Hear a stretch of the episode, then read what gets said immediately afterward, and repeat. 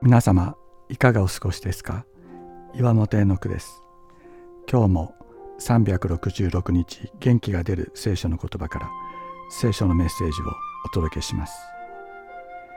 12月9日心は窓。私たちは心満たされて生きることを望み心が傷つく時にはこれが癒されることを願います。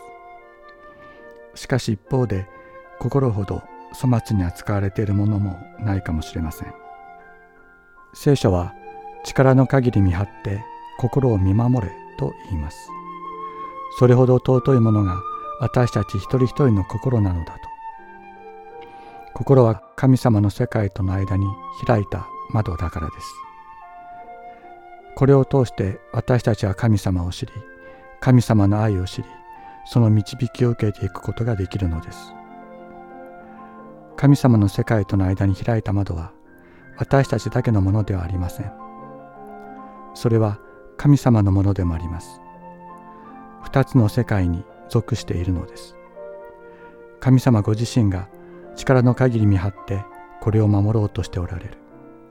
そして私たちにも力の限り見張ってこれを守れと言われる。神様はそこから私たちに命の水を注ぎ私たちを潤し満たし癒そうとしておられるのです。心が乾く時心が疲れる時そして痛む時神様はこの窓のすぐそばにおられます。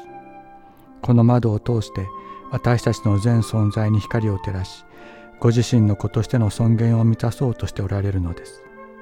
心を粗末にしてはなりません。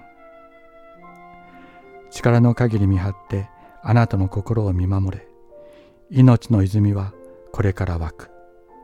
信玄4章23節。